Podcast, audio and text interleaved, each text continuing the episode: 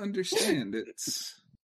Uh, I have the two monitors. Oh, I should, wait I a should minute. Be the guy looking to make sure that it's. You probably uh, should. Okay, I yeah. think we're live now. Um, yeah, I just give like it a few play. seconds. Yeah, give it a few seconds. Yes, we're there. All right. So round two. Uh, welcome to Haven of Horror. This is episode twelve. Shut up, Austin. Uh, we have a special guest star, Dan Torrey. Uh, hey, everybody. Thanks for being on the show, man. Thanks for having me. I'm excited to be here, and uh, uh, good to be talking to you guys, too. Yeah, so uh, just before we, we get into the movies, obviously we do a little just like downtime talk. Uh, what what uh, other than the movie we're ta- one of the movies we're talking about tonight? What are some of your other like f- just favorite horror movies?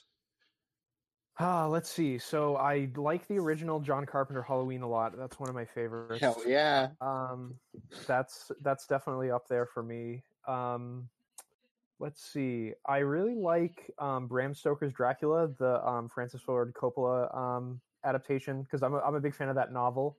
Um, I like the original um, Universal Horror Frankenstein movie, because I, I that's also I read all these like um, horror novels when I was a kid. I got like a, a set of them at a bookstore um, that like were kind of the basis for some of that Universal classic horror stuff. So um, I've watched through some of those, uh, you know, the classic ones when I was a kid. I went to the video store and rented them. So um, that's kind of like um, the stuff I like, like the old monster movies, stuff like that as well. Um, good stuff.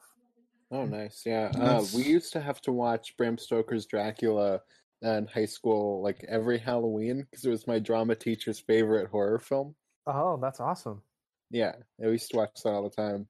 It's definitely, I think, so like the novel is a little less um, obvious, the fact that he's like a mustache twirling villain at the at the beginning, but like I, I like the atmosphere and how faithful that is to like certain aspects of the book. Um, They they kind of shoehorn a romance plot into it, but I like that they sort of go and and uh, incorporate the historical influence from Vlad the Impaler and kind of like connect that to it at the beginning. Like I thought that was always a cool like, you know, incorporation for the film. Oh yeah, and he's got that awesome red armor. Yeah, that it's so great. Goofy looking. He looks like a I haven't seen that in years. um, well, and also his thing because he he goes from that armor to like the big like goofy like ball hair. Yeah. Also, uh, just real quick, hello Noah and Josh. Thanks for hanging out, guys. Always good to see you. Welcome. Um, I didn't really, I didn't really think about bringing any kind of news like we usually do, so we're just going to skip that for now. Uh, so what, just Fuck real quick, news. what's and Austin I, I never brings know. anything anyway. Uh, I got no news. Yeah. So what what is uh what's everybody been up to? We we took a week off because uh, of Easter and everything, and we weren't sure we'd have enough time to watch everything, and then. We were able to get Dan on the show, so we said, you know what, fuck it, we'll do The Shining and uh, Doctor Sleep. Uh, yeah, Austin is spared from watching anime for another week, right? That's exactly why, because Dan was like, uh, so when are we doing this? I was like, how about this week? Oh, were you guys going to watch an anime horror movie? It was uh, Vampire Hunter D and its sequel, Vampire uh, Hunter D of Bloodlust. Oh, that's cool. I've heard um, Eric uh, from Geekvolution talk about that kind of stuff before. Mm-hmm. He's a big fan of that stuff. Yeah, yeah. yeah but uh, hopefully we'll do it next week. Right, Austin? You're, yeah, we're going to show up the right? anime next time. Oh, we're, yeah, we're... we're like weird anime schoolgirls. No, it's not It's not that, thankfully. Yeah, we, we've made poor Milton wait two weeks, uh, three weeks already to do that because we keep putting it off. Uh, Because the last time we got together, we did Kong and the original King Kong and Godzilla before, which I also suggested right before we were about to do anime. It's all part of the plan. It was a good episode, though. I, I love those movies. Not as much King Kong versus Godzilla that I just find to be a weird absurdity, but uh... oh, I love that original movie. It's so goofy. um, but yeah, so as the title says, we're here to talk about The Shining and Doctor Sleep. Uh, probably one of the biggest gaps in years with. For movies that we've done, because usually the movies we do are pretty close, unless I'm just not thinking of one. Uh, so I figured we just start in release order and start with The Shining. Uh, yeah, and Dan, since you can't start this with is Doctor Sleep, it's a yeah. sequel. So, and Dan, since this is uh, you're a big fan of of The Shining, of course. Yes. Why don't you tell us a little bit about The Shining? Uh, so The Shining is uh, Stanley Kubrick uh, directed film that came out in the eighties. I think it was nineteen eighty, right? Was the release date for this one? Yeah. And um, it's uh, one of the classic uh, horror movies of that time. Uh, it's one of my favorite uh, horror movies of all time. One of my favorite films of all time. I haven't seen seen Stanley Kubrick's entire filmography, but I'm a big fan of his stuff that I have seen. Um, and in this one, it's sort of like um, Jack Nicholson plays uh, Jack Torrance. He's a guy who is sort of um, a typical American uh, male archetype in some ways. Uh, there are a lot of people that I've known that are sort of like him. And he uh, goes uh, to the Overlook Hotel in isolation with his family to take care of it for the winter. And the hotel may or may not be uh, have some supernatural forces in it, as we see at the beginning of the film. Um, and then he's slowly, you know, driven uh, to a state of madness and tries to kill his family by the end. And uh, it's sort of the story of how his psyche unravels, along with how that affects the rest of his family. His son has uh, some sort of strange psychic power connection. Um, and yeah. But Dan, you, why is it thought, called The Shining? Uh, because the, the psychic powers in the film uh, are called Shining by uh, uh, Dick Hallorann, the head chef of the of the Overlook Hotel, which is the hotel that the family stays in in the film. And um, he, he says that, you know, people can shine, and the Overlook Hotel is one of those kind of places. So, I thought you were going to start that uh, synopsis with just, it's the best movie ever made. Well, I, I mean, it's it's definitely one of my favorites, at least. Um, I, I really, really love this film. So, yeah, it's, it's a good one. I uh, I've always been in the minority of I've never. I've respected this movie more than I liked it. I, I can't separate the source material, obviously. I'm a big fan of Stephen King books. Uh, and I, I got to thinking during this watch that it reminded me of Christine in a way. We sacrificed some of the character for the horror. Um, but I think what it made me... Because I really liked it this watch. And I think part of that is because Doctor Sleep It Out exists. It ha- makes me have a greater appreciation for The Shining in a good way. Um... But yeah, I can't deny, you know, this is definitely a classic, and Jack Nicholson is so good in this movie. I think this might be one of his best roles that I've seen. Yeah, we'll have to get into it when we talk about it, because uh, for, we, we've had a little bit of a discussion before about, like, Jack Torrance as a character, which I think is one of your main contentions with the film adaptation, that he's he's just kind of a different character in the book versus here. And I think Kubrick is doing ver- something very specific with who the character of Jack Torrance is in this film that is not from what you've told me, because I haven't read the book present there. Um, I, I think it's different. I I, I personally don't think it, it sacrifices character for horror, because I think this is in many ways a character study of not just Jack Torrance, but also it's sort of like a, a critique of the, the, the social dynamics between men and women in American society, at least at the time. Um, And I think that that's what interests me about it. Um, I, I, I kind of like that he's kind of a crazy person going into it, but like the, the brand of crazy that he is is so common that that's what's scary to me about it, you know? Um, so I, I anyway, we'll we'll we'll get into that stuff when we talk about it. But yeah, yeah, because I think it's uh, much more. It's not that he's sacrificing character; it's more he's using The Shining to tell the story that he wants to tell. Yeah, I, I would agree with that. Kubrick was definitely much more interested in making a movie be on its own rather than necessarily being an adaptation, which is certainly what could piss off quite a few people who really liked the book going into the movie. Quite a bit of the criticism could be that it's it's not a great movie because it's not a great adaptation. I don't agree with that, but I can also understand that to a certain degree, too. Absolutely, yeah. And that's fair. That's actually an interesting angle, Dan. I hadn't really considered that. Um, cause I, like, I, I know that things should stand alone, but obviously, like, I love the book and it's hard to separate those two things for me. And that's totally fair. Yeah. I see um, where you're coming from. But like I said, with this viewing, especially because we now have Doctor Sleep, uh, I've come to appreciate this movie a great deal. Before, uh, as a teenager, I was like, what is this? Like, this isn't The Shining. Well, that's why you have the miniseries. That's your good adaptation. No. This is no. the good film.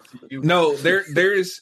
Well, and it, I was kind of disappointed because when they announced Doctor Sleep, I was like, but why wouldn't you remake The Shining first? And now I kind of understand why, because obviously they know any remake of The Shining for general audiences is not going to be like the Kubrick film. Absolutely. Uh, which yeah. is what most people know. Except um, for the nineties series, in Austin's opinion, because apparently that show is actually good. important. No, I That's not what he said. Animation. I said it was good. uh, yeah, and Doctor Sleep's made because of uh, like the nostalgia for this movie, right? Like they want, Warner Brothers wants to cash in on that. Absolutely, and I think it suffers from that in many ways, which we'll talk about. When yeah, when we get there. Well, the novel um, was also released in two thousand thirteen as well, so it's yeah. six years apart. Isn't too long for a movie adaptation of a book. Well, um, we'll, we'll, we'll yeah, like like Dan said, we'll get into the Doctor Sleep stuff. Uh, right now, we're we'll focus on The Shining. Um, one thing I did notice, and I'd heard about this before, but it's been a while since I've seen this, is the set design uh, is so good. That bathroom set is, the way it's shot is beautiful. I love the set design in this, and I don't know, I because I'm just like such a fan of this movie. Um, I don't know if you guys are aware, like the way Kubrick shot the movie.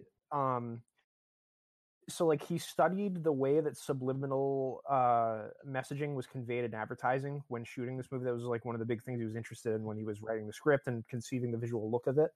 So one of the things he did is he shot the hotel in such a way that, like, if you were to map out all of the shots of the hotel that we see, ho- like hallways would lead to nowhere. There are windows that lead that that should not be outside. In the exterior shots of the hotel, there's no hedge maze, but then like there's people running through it. So it he with the way that the film is shot and the way that the hotel is conceived by Kubrick. It's it, it it creates this unsettling sort of atmosphere subliminally. That's what he was at least going for, um, where it's supposed to create this sort of like dreamlike prison that the characters are trapped in and they're trying to kind of navigate through. And um, I always liked that about it a lot. I, in the in the Native American motif, of course, is very th- important to what the film is trying to say thematically. And I always liked that, especially like, you know, the rug design is iconic. Um, and some of the other stuff, like the, the way the hotel looks. That uh, is the Native American burial ground thing in the book, or was that an invention for the movie? From what I remember, it's been a while. From what I remember, I don't remember anything about that in a book, in the book. Okay, cool. Um, I wasn't sure, but um, yeah, I, I, the, the whole the, the hotel being built on an on a Native American burial ground, and and like them having to repel the, the Indian attacks as they were building the hotel, um plus like Jack, when he's being his, his he's selling his soul to the devil, he talks about the white man's burden, which was the the ideology that the that the white settlers you you know sort of used to justify um civilizing the the rest of the the barbarian cultures of of of the of the West, the natives, as they were as they were pushing Manifest Destiny. Like um Kubrick, this movie is kind of about like the social dynamics of what it means to be a man in American society in many ways, and I, I like that he incorporated all that even into the set design of the hotel with the Native American stuff. It's very cool. Um Oh, interesting. I, know. I think it's awesome. Yeah, well, I was uh, gonna mention that too, because I, I knew about the the set design where uh just everything's all topsy turvy. Like there's the, like you said, that window in um in the office. Uh, in the office, yeah. It, yeah. But the office is like in the middle of the hotel. Yeah. yeah, yeah. I knew this. I knew that set design thing, but I couldn't remember exactly what it was. I knew a little bit about it. I knew it was the idea is isolation from reality, like from the rest of the world, as yeah. if you're trapped in its own dimension.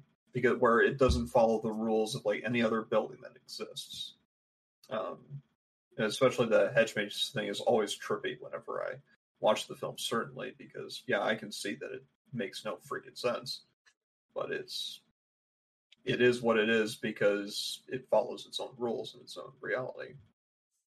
Yeah, yeah. Well, and this movie just in general has very just trippy feel. Like there's no film that feels like The Shining. It's like I. I don't find it scary because I don't find a lot of horror films scary in general, but it just has an eerie tone to it where the entire time you watch it, you're like, "Whoa!" Like this is just unsettling in a way that nothing else feels like. Oh yeah, and the score does a lot for that too. Like the music in this film, it sometimes it's Absolutely. not even music; it's just like unsettling notes, mm-hmm. um, and. It works really well in this movie in a way that, like, I think Doctor Sleep is just trying to cash in on, oh, remember the heartbeat noise from The Shining? And then they, like, play it over random scenes. Um, mm-hmm. Like uh, the, this, the the way that like sound, the, the sound design of this movie is incredible, and I, I think that really contributes to the to the overall atmosphere and the claustrophobic nature of it. Um, it's it's so good. Yeah. Yeah. Uh, yeah, Josh, like, just the theme is basically just done. done. Yeah, and then you got the, the Native American shrieking, um, which is is cool too. Like it, I don't know. I, I love the the theme as they're driving up um, at the opening credits with all the landscape shots, and then you hear that stuff, and then the the shrieking that comes in. That's supposed to be like all the dead natives that were killed when the hotel was built. Like uh, it's so cool. Uh, oh, it's awesome. Just real yeah. quick, Josh does say that he thinks it stands on his own, uh, but he can totally get why fans of the books were disappointed, like we mentioned. Uh, and Noah says, from what he read of the book, he did like that Jack was more fleshed out, uh, but at the same time, Nicholson is fantastic in the movie. And absolutely, Nicholson is my best thing about this movie. Um, oh, yeah. I mean, he's he's he's great. He, he has a way of just, like, l- twisting his feet, his, like, expression, even before he goes crazy, to just look like a crazy person.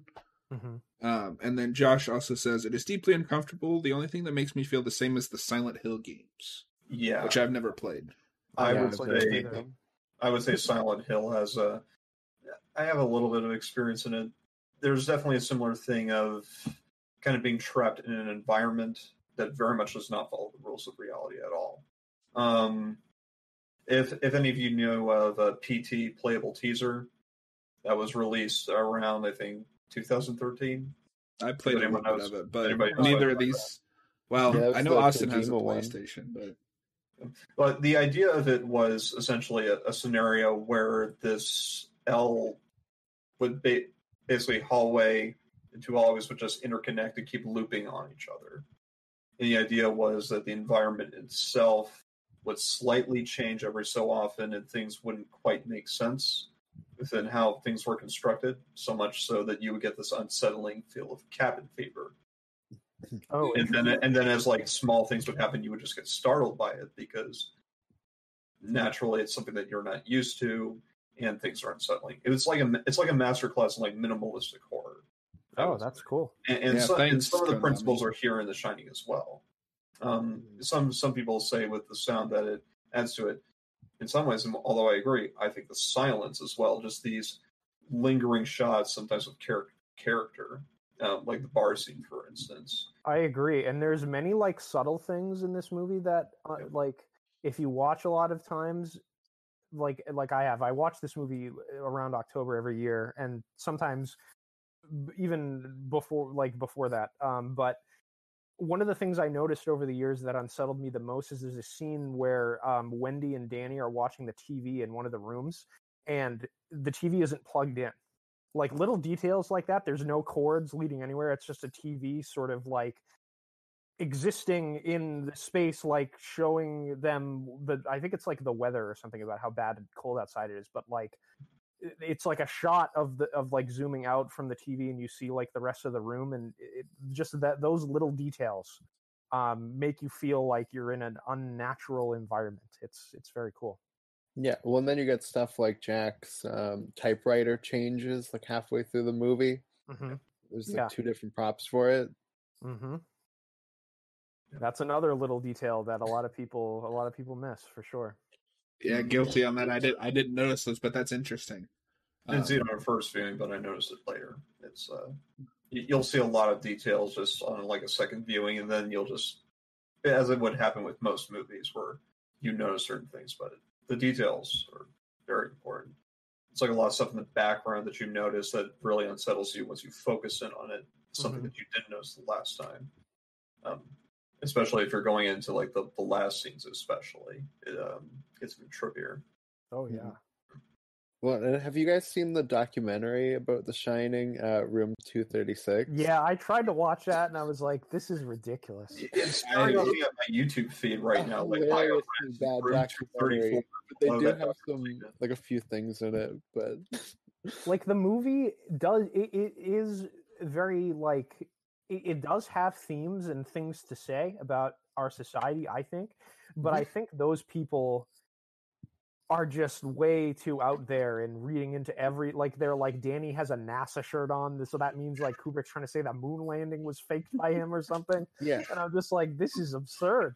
uh, well, the only reason I brought it up was uh, there's just like a part that I really like in that documentary about small details where um, I can't think, the guy who runs the hotel, he like gets up and he walks by his desk and his name tag is like lined up with his crotch. And they're like, when you get to this moment, it looks like he has a massive heart on. Oh my god! You talking about uh, the manager, the guy that ha- that sits in the office with the American yeah. flag on his deck? Yeah, yeah. I just couldn't think of what his name was, but yeah, I can't remember off the top of my head either. Yeah, yeah. I looked at the cast, um, but um, Barry Nelson, I think it was Stuart Ullman. Yes, that's yes, it. Stuart Stuart that's Ullman. Yep. Yeah. The more, though, that I'm thinking about the, the novel as well as the movies, I'm wondering if it's just I'm forgetting about the Indian burial ground that you mentioned. Because uh, I do know that one thing that the book does is Jack becomes obsessed with, like, the history of the Overlook. And his mm-hmm. book is supposed to be... He's supposed to be, like, writing a book about the Overlook and its history. And, like, there's a chapter or two that is just... Everyone who's owned the, the Overlook has had a just miserable life. Oh, and interesting. I'm, I think it's supposed to be... And then they, like... because the ghosts are trapped there, and I wonder if it is an Indian burial ground, like, cursing them, but I can't remember. Yeah, I mean, I, I think the interesting thing, if that's from the book, uh, one of the things Kubrick does with this movie, I I think, is he he's trying to comment on, like, how... Because he does this in some of his other films. Like, I don't know, you guys ever seen Full Metal Jacket before? Yes. So Full Metal, Full Metal Jacket is also a movie about how, like... um. men in American society, like, there, there's a dark side to it. Like, obviously, like, I'm a man that exists in American society. I think there's a lot of positive things about being a man in American society, but there is also a dark side to it. And, like, Full Metal Jacket is very much about that, and this movie, I think, is too. Like, Jack Torrance is, is kind of like the, the, the dark archetype of, of what an American father is. He's a drunk. He resents his wife. Um, he doesn't really care about his family. He views them as an obstacle in bettering himself. Um, And, you know, he has all of those sort of sort of feelings and everything going into the hotel. And, like, it was a place that was that was, that was built on the extermination of the of the Native Americans.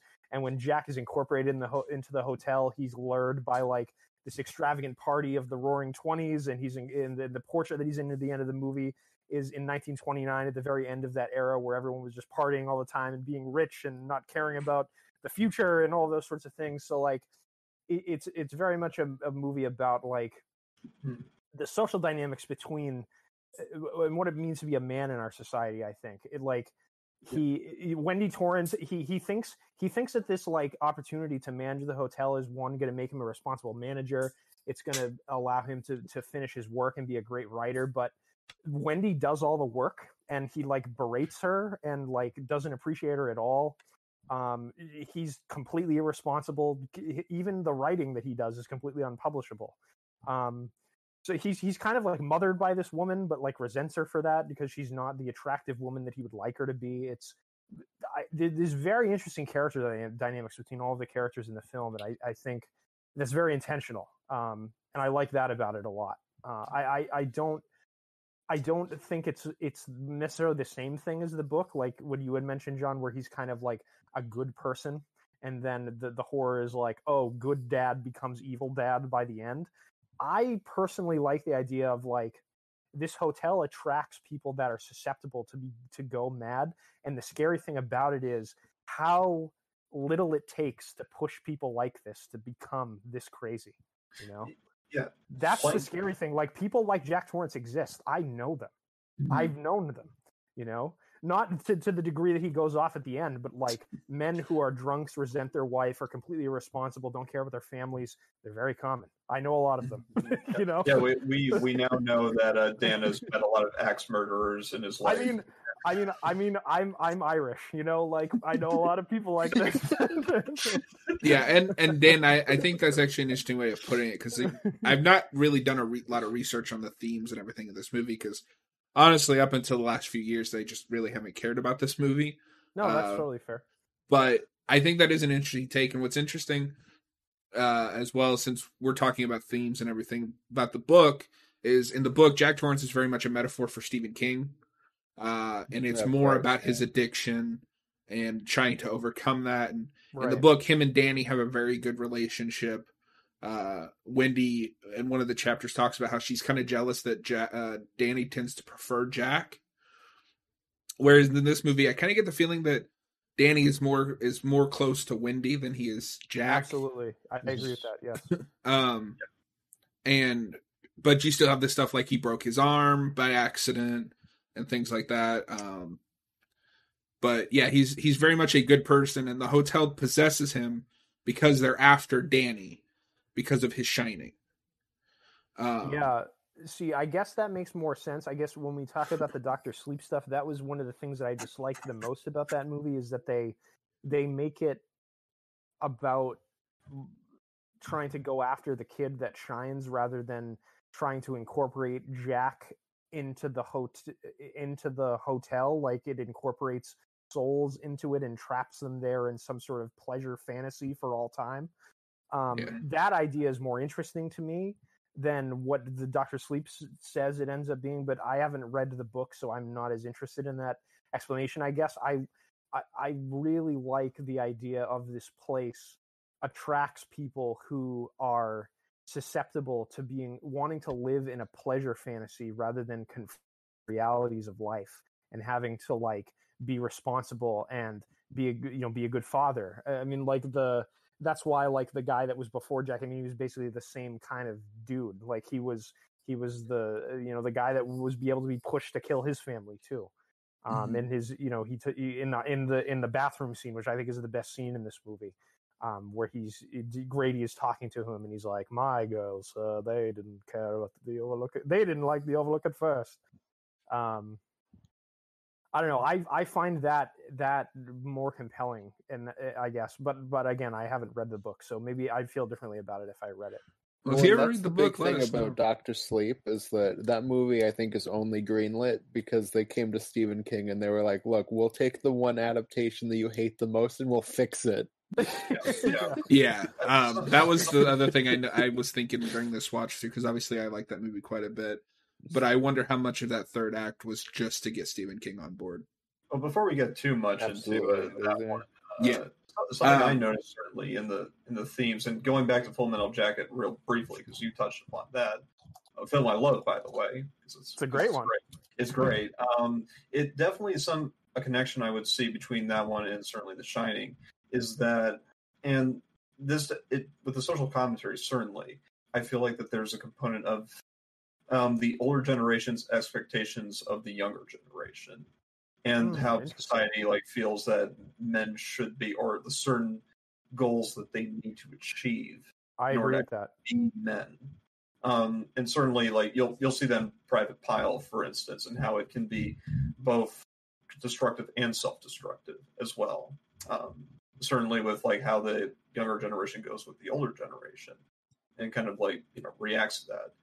In this one, it's internal because Jack is essentially he's being held responsible for Danny's accident, you know, for him break, breaking it, for him getting injured. Jack, whether or not he both finds himself responsible, he doesn't want to admit it about himself because he feels, well, this this isn't me. It, it was an accident, right? I, I feel like there's a subtext of drunkenness, but it's not fully fleshed out in the movie because I don't think that's what Kubrick wanted to examine exactly. Yeah. But yeah, his alcoholism really isn't the, the topic in the movie, which is obviously where then it becomes a different story, really, that you're telling, because yeah. it's not about, you know, alcoholism and addiction. Yeah, but um, Jack Torrance, The Shining, certainly finds himself threatened because he feels like he could never become the man that he feels that he is supposed to be because I agree with you. Present. And that, and that's one of the things that appeals to him about the pleasure fantasy of living in this roaring twenties eternal party, right? Because like he's talk he talks to Wendy in this movie about how degrading it would be to shovel out driveways to make a living and do mm. like dirty middle class kind of jobs to be able to get by. He wants to be an upper class socialite. That is his fantasy. He wants to be living in the gold ballroom room with a with an attractive woman on his arm that is not mousy and and and um and very easily intimidated like Wendy. Um, he he views his family as the thing that kind of holds him back from being that kind of person, and um, that is an expectation that is placed on us as men by society. I think like a lot of a lot of people desire to want to be upper class. I mean, that's the American dream, to want to have class mobility and and and be successful and go to the extravagant parties and, and be married to an attractive woman, all those kinds of things as a man. And Jack doesn't have any of those things. So getting rid of his family, he can live that fantasy eternally in, in the afterlife for all time. And that's yeah. what he gets when he's incorporated in the hotel, when he's in that portrait at the end. And, and I think the judgment on his character is fair because he has the mansion now, essentially. He does. If he wanted to grow into a full person, all he would have to do is just acknowledge, if I want these things, I need to take responsibility, because as much as I don't want to shovel out driveways, that job is there present for this hotel. All the cleaning is there for this hotel. And he decides to do none of it. He just wants to brood and stew. Yes. Yeah. Yeah. I gotta say, Dan, you're like raising this movie in my in my mind, like uh, because this. Wait, yeah. What, what do you want? This like, oh, good man becomes bad. Ooh, or like deep themes about American culture. I mean, but you, I think it's more you fun could do that way personally. You joke, but you could do the good man goes bad, because you would just keep the themes of alcoholism and struggle with substance abuse.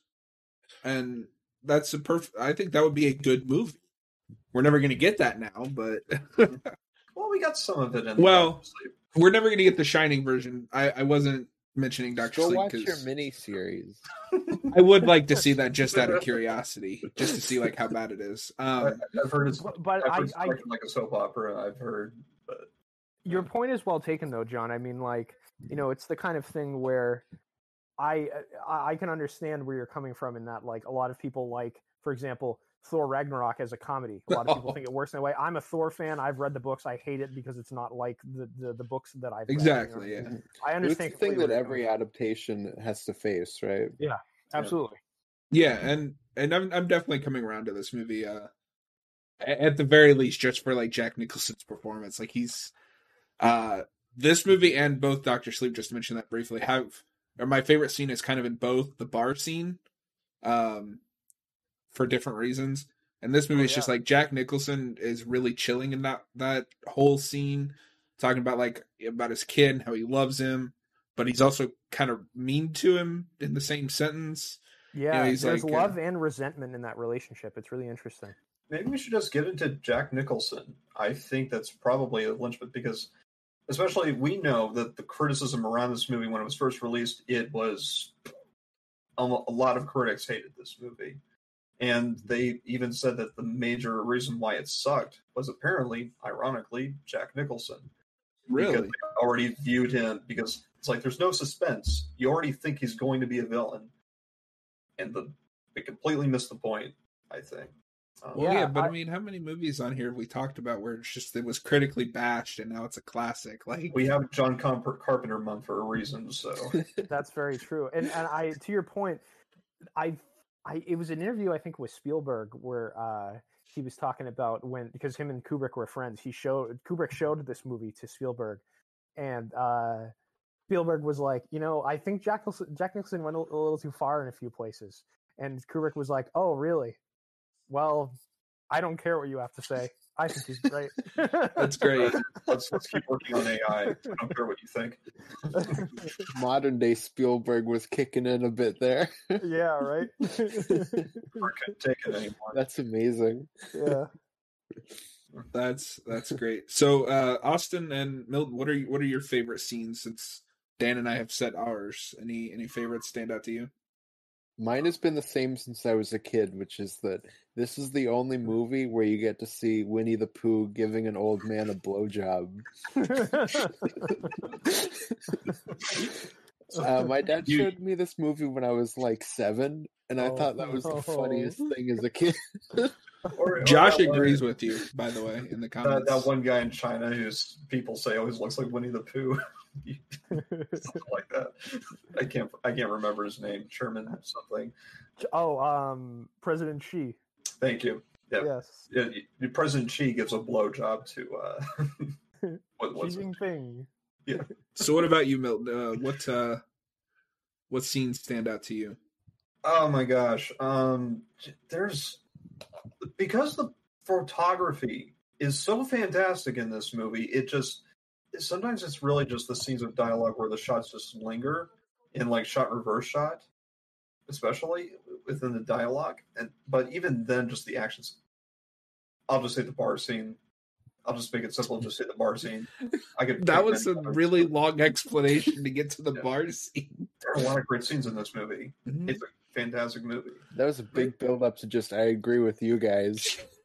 There's uh, so, the bar scene is great though because it's it's sort of a microcosm of how well directed this movie is and how much it gets done with visual storytelling. Like it, I one of the things I love about that scene that I, I've noticed on multiple viewings is like um, Lloyd, the the bartender guy, is wearing a red jacketed suit that lapels look like devil horns, and like you, if you if you're looking at the visual storytelling, you can tell that Jack Torrance is selling his soul to the devil when he accepts the alcohol from him.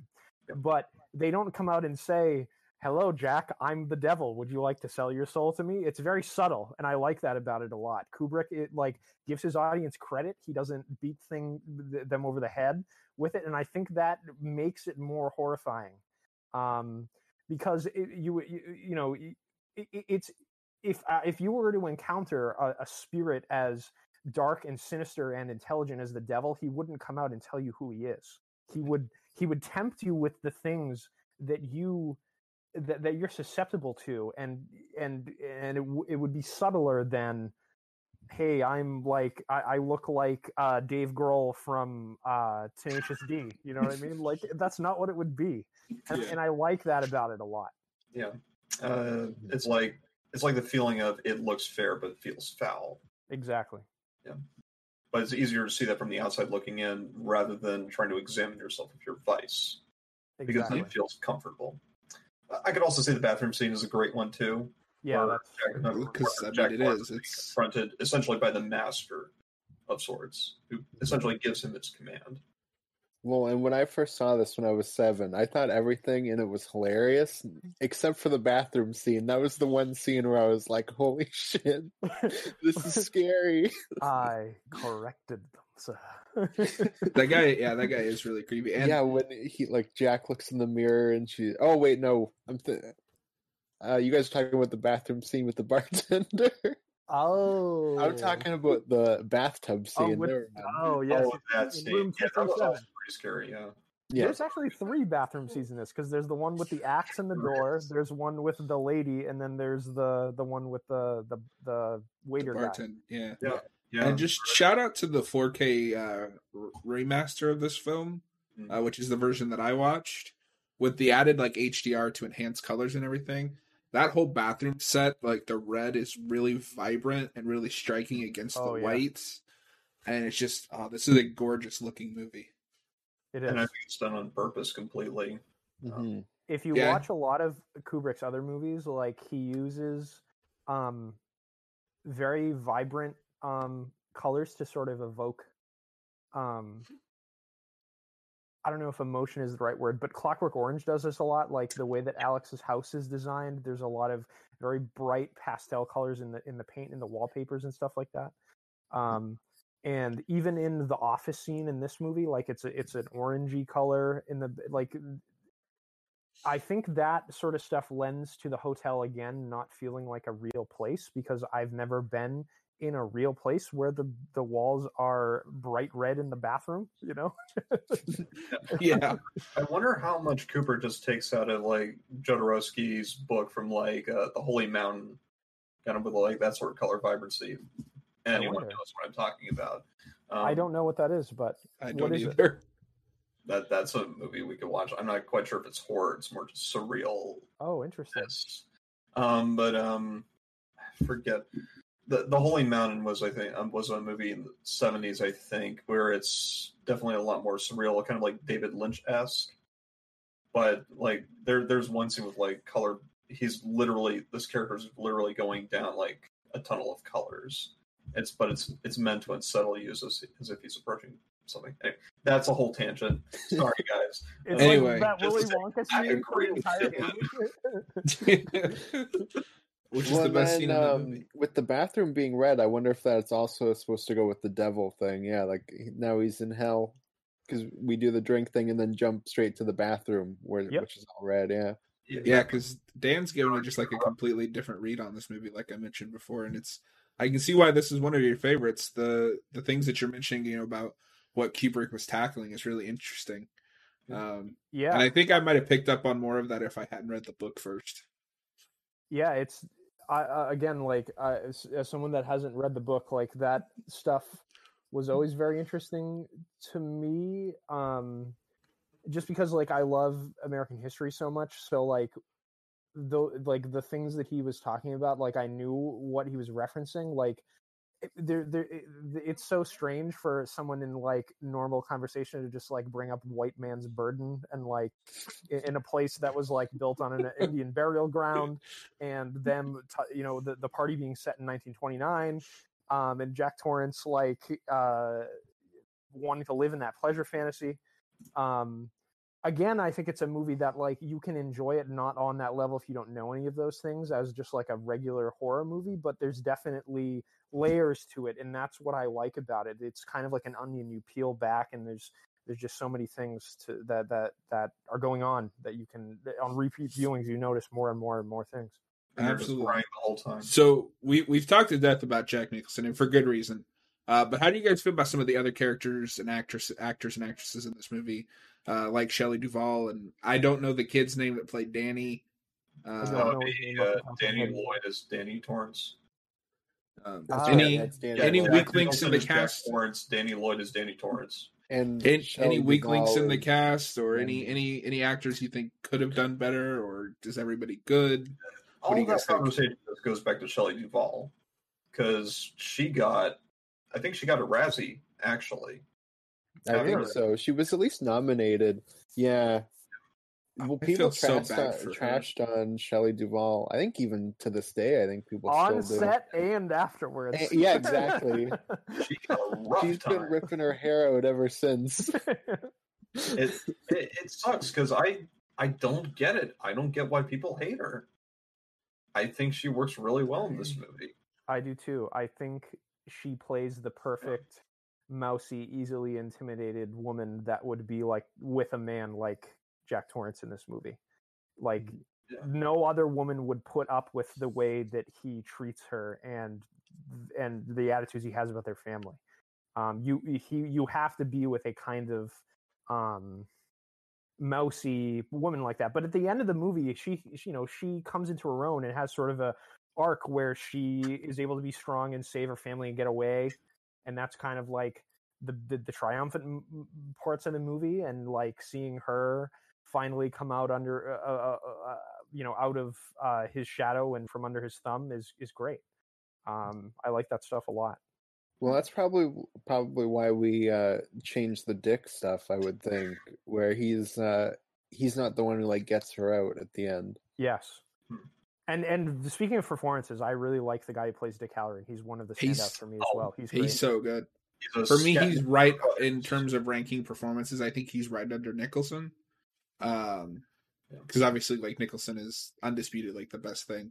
Uh, but the guy that plays Hallorann is so good, especially just in the freezer scene where he's just talking to uh, Danny and Wendy. And he's so, like, charismatic and energetic. It's great. Yeah, yeah, no, he's yeah wonderful. The, the actor who plays him is uh, Benjamin Sherman Crothers. Um, Scatman Crothers, who yeah. died in uh, nineteen eighty-six, six years after this uh, movie was done. He was professionally known as Scatman Crothers. What an unfortunate name. That's what he was professionally known as. Yeah, the second you said that other name, I was like, what? Scatman Crothers? What are you talking about? Benjamin. It's not a name. Yeah, I was gonna say. Wait a minute. I thought, yeah, because I knew, like, I knew, like, he went by Scatman, which is he, he was an old showman guy. Um, cool. This guy was born in nineteen ten. He he's wow. seen stuff. Well, and I think some of that comes through in his performance, especially at the beginning where he's just trying to like keep keep Danny amused, and mm-hmm. uh, he, he's very charismatic.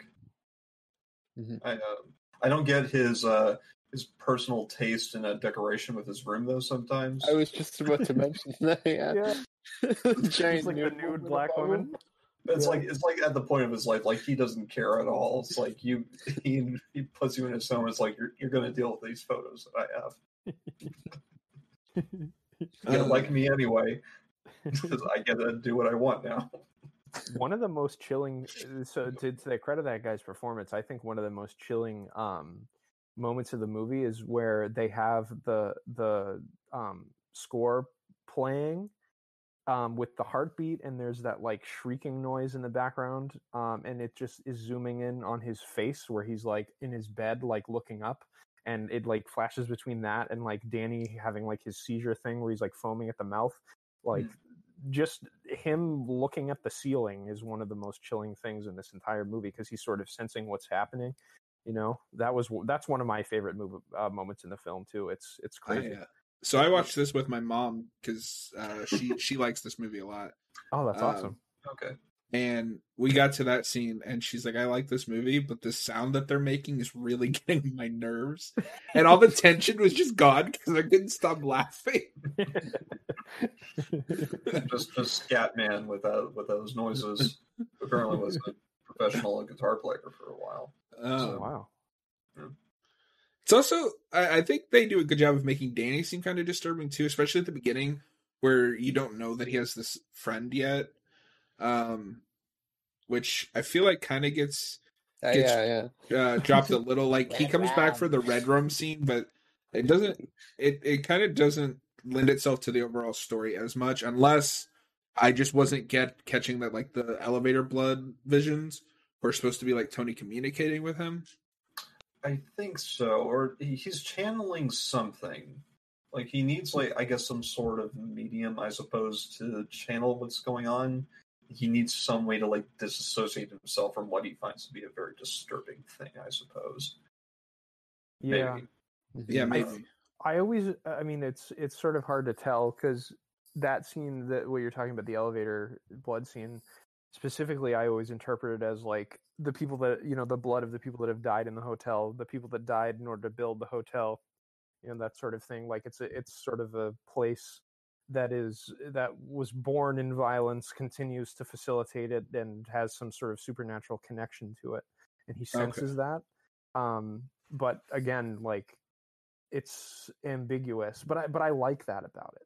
Yeah, that's um, fair. The, the ambiguity yeah. of this movie, I it for me lends to the horror of it, and I think that's one of the reasons why by the end of Doctor Sleep, I don't like it as much as I would like to, um, because it removes some of that ambiguity. yeah, yeah, it doesn't feel like you're having to do the work for them. Like it's, it, it uh, definitely um, helps it. I think. Yeah, I makes agree. it. I a bit better, yeah. Yeah. See, I always figured it was just because. We shifted most of the focus to Jack in this film, obviously. Whereas in the book, it's much, it's. I guess you could almost make a case for a dual dual protagonist, because a lot of it is told from Danny's point of view, but then you get like Jack points of view and Wendy points of view.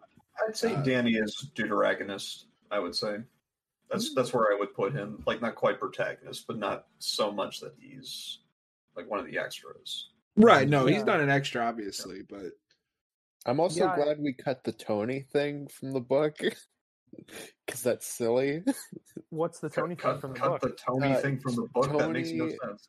Tony in the book is an elderly, like an older Danny Torrance that speaks to him as a child, and oh. so Tony always uh. appears to him as a person far away. And as the book goes on, he slowly gets closer and closer, and then when he's like fully like up to him, he's like, "Oh, it's me as an adult." oh. I don't, I'm glad they I don't remember that, that part. Sometimes King just gets goofy, as I've noticed. Sometimes in some of his writing, he he has famously stated he just writes things as he goes along, and he just writes really quickly. Yeah, I like King's genius, but he's also unorganized stuff in there. um, but. Yeah, see, I, I I really need to reread the book. It's been a while. Um, we haven't even talked about Danny and, and the theming around him and Tony, I would say. I'd say it goes right into, like, the expectations that, like, the older generation has for the younger generation, because, like, Danny's, like, completely out of it. He doesn't even care how he's portraying himself to other people. He's just, he's inwardly focused, and he's very uh, introspective. He's traumatized. Yeah. Mm-hmm. Yeah. Um, for sure. Mm-hmm. Well, uh, just in the interest, because we talked about this one for an hour, and we still got Doctor Sleep to go. Uh, any anyone have any final thoughts before we move on to our rating for this film? Um, so. This movie led to one of the best Simpsons Treehouse of Horror segments. I was so waiting I have for to it. Mention that. Yep. I was waiting for it. That's have, all I got. Have you seen that uh, that segment, Dan? I haven't. No. Uh, it's, oh, you it's, oh, you uh, definitely have to. The Shining. It's it's the best. I'll have to watch it. Yeah, it's great. There, after this. There are certain things from this movie that. Um, I only think of, like, the, the Simpsons jokes for it. Or, like, every time. I, like, the, the blood elevator I can't see without hearing Mister Burns go, that's weird. Normally the blood gets off on the second floor. Oh. uh, I guess comments here. Uh, Josh has declared what his favorite scene is, the scene with the bear, just like Austin. Uh, yeah, it's like, yo, Austin said that right when I typed that, haha. The bear part is hilarious, says Noah. And Justice, whoever mastered that deserves a trophy. See, I can't wait for the Overlook Hotel show that J J Abrams is making to do an entire episode about where the bear comes from. And like... Oh, I forgot they're making a show I forgot about the about Overlook that. Hotel. Yeah. That's so I wonder if that's still happening, because they're they seem to be moving all in on D C stuff. Mm-hmm. Yeah, I don't know. I mean, well, I, I would assume it's like Bad Robot. Though. Yeah. Yeah. Whatever, Bad Robot. But you know what? I will say, if it's anything like Castle Rock, I'm excited, because Castle Rock was pretty good. I liked Castle Rock. I watched. I didn't watch the first season, but I watched the second one because it had the Misery Girl in it, and that season was pretty good. Well, it's funny. The worst thing about season one is uh, one of the girls in the show, played by Jane Levy, is Jack's niece. Uh, Jack Torrance's niece? Yes. Oh, and she calls herself Jackie Torrance to piss off her parents because they wanted to distance themselves from Jack and the business at the Overlook. Funny. And it's like, oh God, why did you why did you make that choice? Like, but everything yeah, else in that first season, some nostalgia baity stuff in that second season too. But I enjoyed it for what it was. I thought it was pretty good. I agree. I haven't um, seen it. I might get into it. Yeah, I liked the first season quite a bit, and I just haven't had the motivation to watch two because it looks like that show's over. Like, whatever they may have been building towards is, yeah. is done, uh, sadly. Um, yeah. But yeah, I'm gonna I'm gonna give this a four out of five. I'm gonna be honest. Before we got started talking about it, it was probably gonna be a three point five out of five. Uh, but I'm gonna give it a four out of five. It's a wonderful film. The Kubrick's attention to detail is, you know, second to none. Great performances from everyone. Uh, mileage may vary on some of the, you know, side characters because, like we talked about, Shelley Duvall seems to be hit or miss, uh, just depending on what you're expecting, I think. Um, but yeah, I would give it a four out of five, and I'd watch it again. Uh, what about you, Dan? Out of five, what would you give this? I give this movie a five out of five because it's one of my favorites. um, yeah, I think this is um, of all the horror movies I've seen. I mean, I think this is. Um, the best one I've ever seen, and I wa- I rewatch it every year at least once. Um, it was a pleasure going back to. You guys gave me a great excuse to watch this again, um, so it was great going back to it. And um, yeah, it's a near perfect film for me. Noah gives it a four point five out of five, and of course he'd recommend and watch it again. Uh, we we couldn't decide because obviously we want to have some kind of rating or like recommendation thing, so we just went with like out of five, and you know we'll watch it again or whatever. Um, Austin, what about you? Uh, I'm jumping back and forth between a five and a four point five. Um, fuck it. I'll give it a five too. And I'll be the contrarian and put down four point nine repeatant as uh, my rating out of five. Get out of here. Dan, if Get you want to replace here. This guy, you're more than welcome to. Okay. Uh, but actually, in all seriousness, you know what? Five out of five, actually. This is a film I go back to a lot, quite like uh, The Thing. Two films I really, really enjoy. I think The Thing is like maybe slightly better for me. Yeah, I would put the thing like, why, with that. Yeah. It's like choosing two great uh, things. How do you compare apples to oranges? It's like True. trying to decide which of your two children you won't let drown. It's like, I don't know. I, I'll take it. Two for one. Okay. Uh, all right. So, obviously, moving on to the second film of the night, we'll try to condense this a little bit because I know it's it's getting late for uh, people. Uh, obviously, we're discussing the sequel, Doctor Sleep. Uh, I feel like this movie is made for those who are pissed off that The Shining wasn't The Shining. Uh, you know, wasn't the book, and it's uh it's like here here's The Shining. Like, here's for for you Stephen King novel readers who have always been disappointed you never got a proper, well done adaptation, because I know you're gonna bring up that fucking miniseries again. Let's go watch that, you fuck. uh so Austin, tell us about uh Doctor Sleep. Okay, so Doctor Sleep is about psychic vampires. Psychic um, vampires, ladies and gentlemen. Psychic vapor, vape ghosts. It's about, it's about a doctor that puts people to sleep, but then that's only like five minutes of the movie. Um, and it's about a little girl and Danny Torrance. And that's what Doctor Sleep is about. uh, the interesting thing about Doctor Sleep as just a concept, Uh, Stephen King talked about, he had originally, you know, no intentions of doing a sequel, but at one of those like expos that he goes to or whatever, like, where he meets fans, somebody asked him, whatever happened to Danny Torrance? And he was like, you know, maybe I'll write a book about that. And he threw up, I think, a poll on one of his social media yeah, sites. Yeah, he wrote this book based on a Twitter poll in which he was like, what would you guys rather see? A Shining sequel or a new um, Dark Tower book? Really? I didn't know that. So we got, and we I got think Doctor he Sleep. Eventually wrote both of them because he writes like a book every minute, but uh, that was the one he did right then. He's the most published author because he's the person who spits out the most books out of more than anyone His else in existence. Publication history is insane. Like, um, yeah. But with the book, I've always read mixed things. Like, I've always heard people say it's not very good.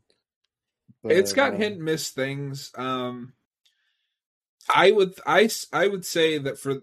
With the movie and the book, the movie is a perfect adaptation of that book until you get to the third act, because then it, because obviously the Shining book and the Shining movie ended completely different ways. Um, so spoilers for Doctor Sleep and the Shining novel here, uh, just for fair warning. I meant to say that as well during the Shining, but uh, Dan, in case you didn't know, Doctor Sleep's ending where the hotel blows up, that is the ending of the original novel, okay. And so. I did know, I think I heard in an interview Stephen King say one of the reasons why he hated the Kubrick movie was because he thought that Stanley Kubrick was trying to hurt people with his movie. And he was like, the perfect encapsulation of that is, in my version of The Shining, the hotel burns down, and in Kubrick's book, it freezes over. It's very cold and distant, like, the, and my book is about heart and warmness and all that kind of stuff. And if what, there's whatever, any Steve person you should listen to about movies, it's Stephen King. Maximum Overdrive, right? The greatest film of all time. But uh, so the, the third act of the book, ta- it uh, it still goes back to the Overlook, but now it's uh, like a campground because the hotel is no longer there, oh, uh, and stuff like yeah, that. Isn't that where the psychic vampires live or something like that? They live on the something like that. I think it's the where the hotel used to be. Something like that, because I know that's where the final showdown is. Uh, and they changed other things, like um, they wipe out a lot of them because one of them gets sick with the measles or something like that. Yeah, that's in the book. And because I don't think it's in the movie, which is... I'm talking about the book. Yeah. Uh, because and because they're so old, they never really got sick before, but they're getting weaker because there's not a lot of enough steam, which is in the movie to some extent. And that wipes out a, like a good lot of them, and then it's really down to like Rosie, is it Rosie the Hat, Rose, uh, Rose whatever, the Hat, yeah, yeah, Rosie and Death. Dan. Uh, the other major difference, and this is where I will give the movie points. Um, he Abra in the book uh, turns out to be Dan's half sister. Uh, at some what? point, Jack had an affair. Stephen King, the or, answers are not at the bottom of that Coke pile. Stop. I, I can't remember the exact relation, but somehow, yeah, Dan, uh, Dan and Abra are related, like, by blood. Oh my god. So they kind of, th- there's a line in this, well, th- she calls him, like, Uncle Dan and all that stuff in this, and then she's like, we're kind of related, so maybe that's what they were referencing. That might be. Um, that could cause... be, uh, because we should say this is uh, Matt Flanagan, who also did Gerald's Game, which is Matt one of the Flanagan? few... With, and Mike, it's one of the Mike few Flanagan. movies of a book where the movie is way better than the book. Oh, interesting. I've only seen the movie again, and I love Gerald's Game. That was a great movie. Yeah, it's great. Um, the biggest thing it has is that it's telling that story in like an hour and a half and not six hundred pages, where the book will just ramble off on stuff. Oh, no. Like, there is just an entire chapter where he just, like, rambles about, like, men and how they hate women. It's oh. like, why is this in this book? just, just a slight correction for people listening: it's Mike Flanagan, not Matt Flanagan. Oh, I always can. I always forget if it's Mike or Matt. Yeah, Mike Flanagan. Um, um, yeah, there's like a repeated thing in the book where uh, Stephen King constantly says that men think of women as it's something like, uh, like it's like cunts with legs or something like that, where it's like that's all women are. And it's wow. so weird. Interesting. So the, also, like, you know, kills, that must have been Stephen King after he watched Eyes Wide Shut for the first time. Yeah, exactly. And Mike Flanagan cuts all the fat, and he's like, "Okay, we don't need any of this nonsense." Yeah, because the book is like three hundred pages, and for a premise that simple, that should be just like a short story. I think it's longer than that. I think it's no. I just four. I just looked at it. Oh, maybe it's just Mike printing then. Um, yeah, maybe. The, the Canadian version of the novel is different. I get the King cut. It's a full one hundred fifty pages longer. Well, and I think that's the thing with Stephen King in general. Like, I consider King to be my favorite author, but in some books, he's wordier than the premise calls for. Um, I've heard that about the It novels, which I've also never read. Oh, but God. Those are like there, there are entire like sections of that book. It took me three times to get through that book because there's entire sections which is just history of dairy, and it all. And Eric mentions this in the one of the videos they did on Geekvolution. It boils down to dairy bad. Like, dairy is bad. Well, the last King book I read was Cujo, and the majority of that book is just like a climax of a story, and it's just cut oh. up between like the main character's husband like doing like an advertising deal and like worrying about that, and every time you cut back to that I was like, oh god, just go back to the stuff I came to read. Anyway, as even if this is yeah, slightly you know on topic sleep. But um obviously this uh is a years later sequel to The Shining by Stanley Kubrick. But it is also a sequel to the novel because it's adapting the novel as well. And that is a hell of a balancing act, like trying to both be like an adaptation of that book, which is a sequel to the original King novel, but also adapt a sequel to the Kubrick movie, which are two very different things. Yeah, well, yeah, um, you got to make uh, Warner Brothers happy, who just want the like nostalgia of The Shining, and you got to make King... Uh, Stephen King happy, who hates The Shining. You somehow gotta walk that line. Yeah. yeah. So it's... I guess we'll tackle the the in, the third act first, just because that's I think where a lot of the contention with us with the, us in this movie comes in. Like you said, Dan, you you are a little lost in that third act because it is just The Shining again. Yeah, I think the thing I appreciate the appreciate the most about this movie is that for the first two acts, it's very different than the tone of The Shining, the type of even the type of film that it is. Like, mm-hmm. I would have expected a sequel to The Shining, not knowing anything about the book, to be another haunted house movie, another someone being driven insane by a haunted house, that sort of thing.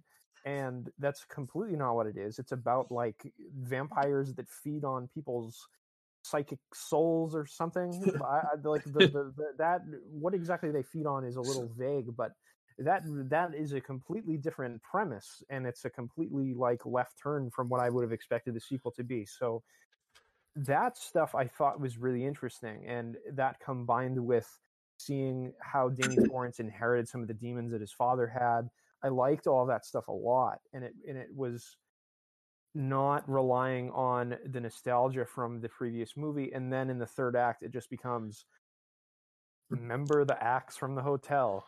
Remember the guy who says cool party. Remember uh, the stair scene with the bat.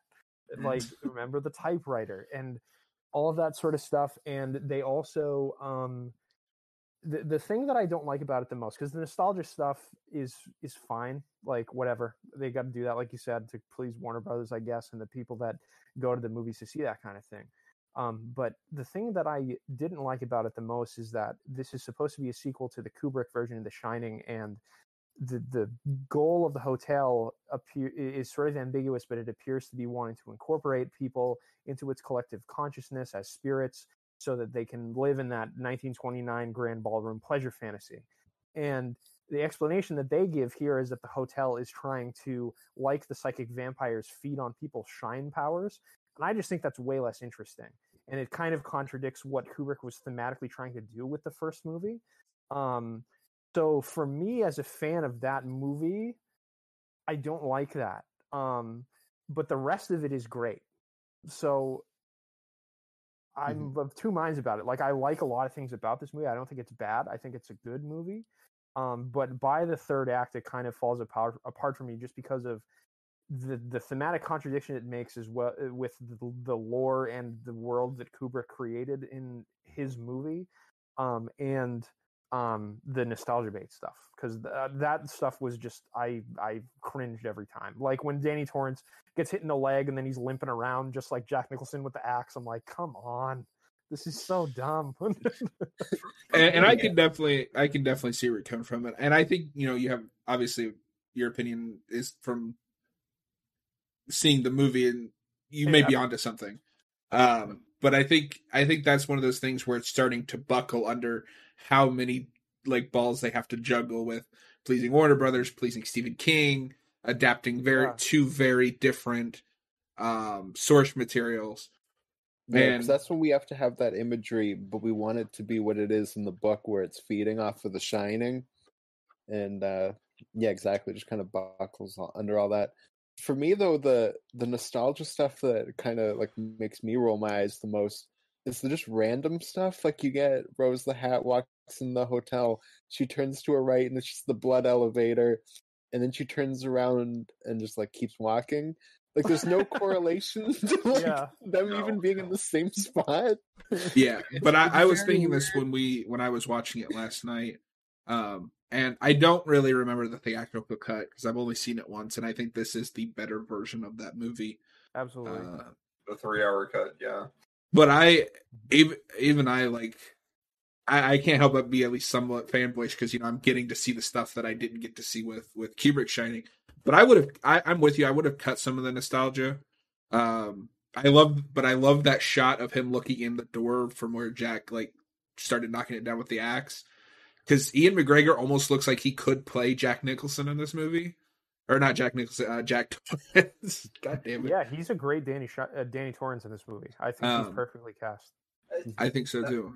How I look into this third act, it also kind of... I'm a bit more down on this movie than I think some other people might be, and some of the third act definitely shows that to a bit, because I do like some of the stuff that does happen in the third act. I do... once again, like the bar scene. But I also like that it's an inversion in some ways of how Jack Torrance was acting in The Shining. Um, past that point, it's like, I then seem to get a more intimidating villain than I think Rose the Hat is throughout this movie. I have issues with how she's presented as a villain because I just don't find her intimidating at all. And I feel, unfortunately, that the movie reinforces that problem, because then we get to the point where the mansion has these more intimidating characters here and more of a force of nature thing. Uh, I know others might disagree, but throughout this movie, I just was not, I was not intimidated by Rose at all as a villain. See, I'm going to kind of agree with you because I don't think she's intimidating, but I don't think that's what's scary about her. It's well, the fact I... that she has no empathy. And what I really like is they establish that she's like the scene where they're like torturing that child to get his steam is almost unco- is like really uncomfortable. Well, it's not yeah. that she's menacing; it's that she she's crazy. Like, she doesn't care. I well, I don't necessarily need that, but the movie yeah. also seems to have an issue of, let's make sure that our villain is very relatable, because she does have empathy for her family.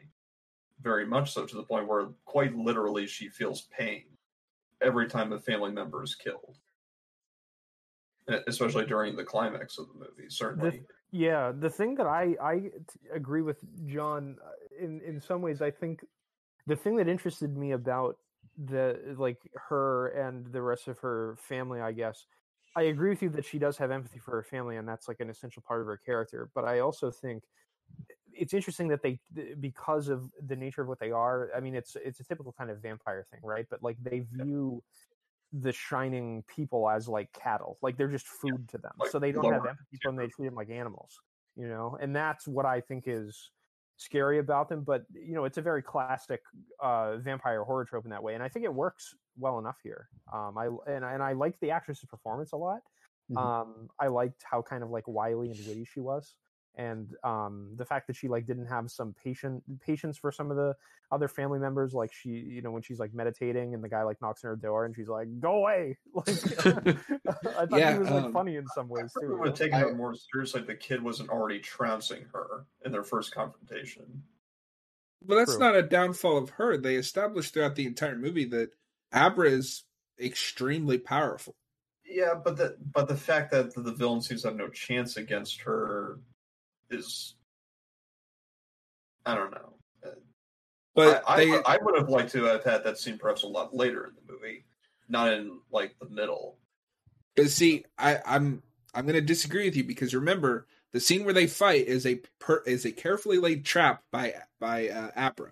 When they meet again on even uh, even playing grounds in Danny's mind, um, she's winning at first, but then Rose at the end of the at the end is the victor until Danny comes in and saves her.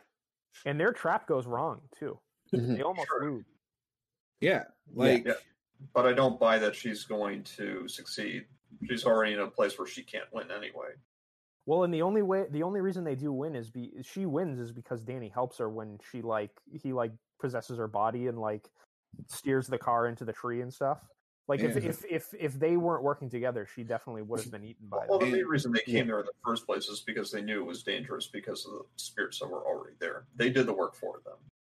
Well, and I mean that's the other thing is they wouldn't have won if Danny hadn't set those ghosts free and effectively, you know, you know, sacrificed himself. Yeah, and uh, the battle's already won once that happens. Well, but I mean that's that's the thing is it's the consequences of Danny sacrificing himself to stop this this monster, and then he becomes the monster, and it's it's back to paralleling him with his dad, uh which is one of the main driving fo- focuses of this movie is paralleling, you know, Danny with with Jack, uh which yeah. is done beautifully in that bar scene. Oh, I know, and I like that. Just Rose the Hat has almost no power when when we go more into that theme.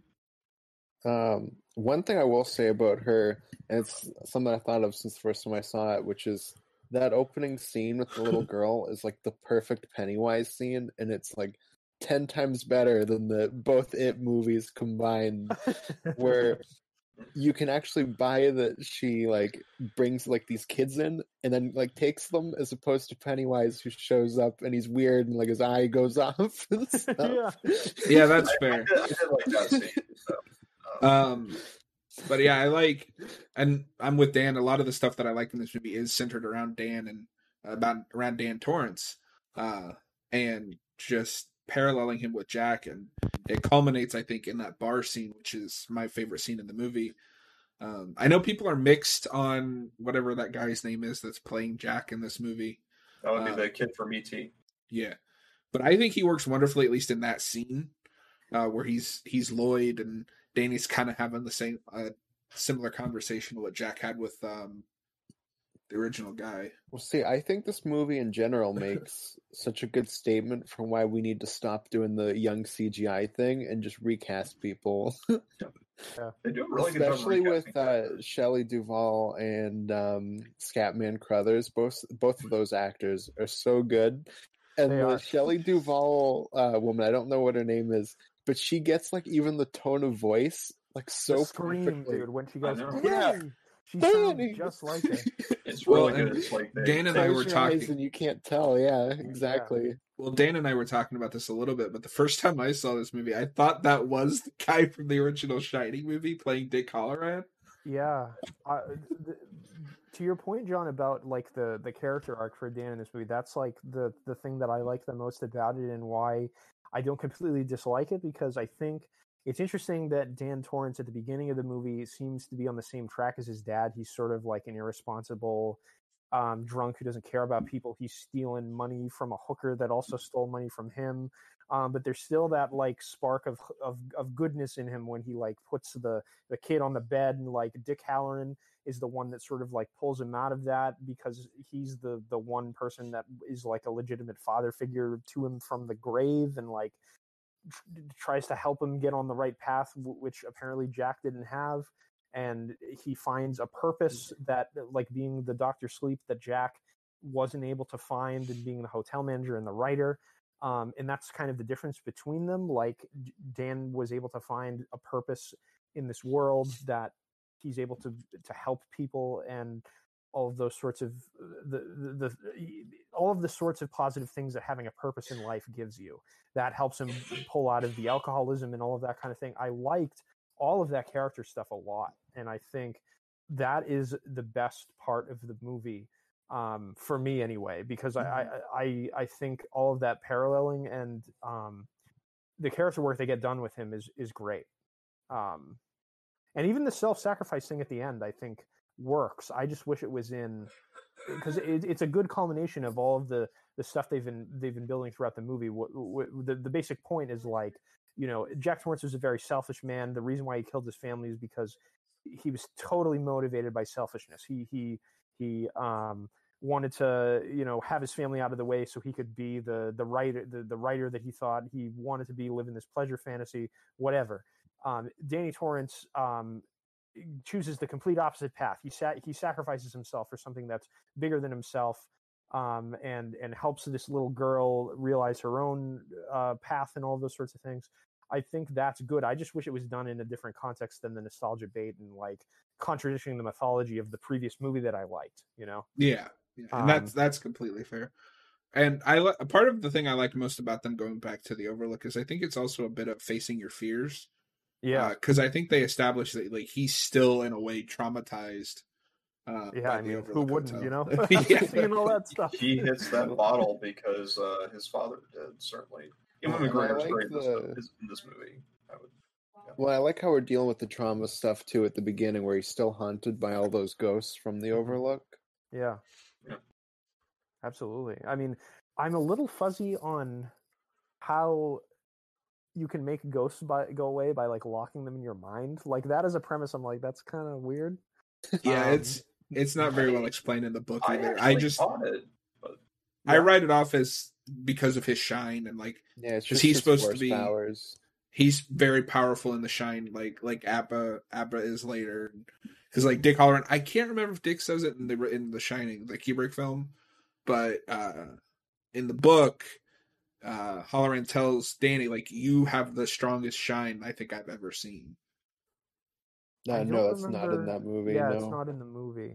Yeah, okay. it's it's kind of what's in the movie. He says it's a, a very strong shine.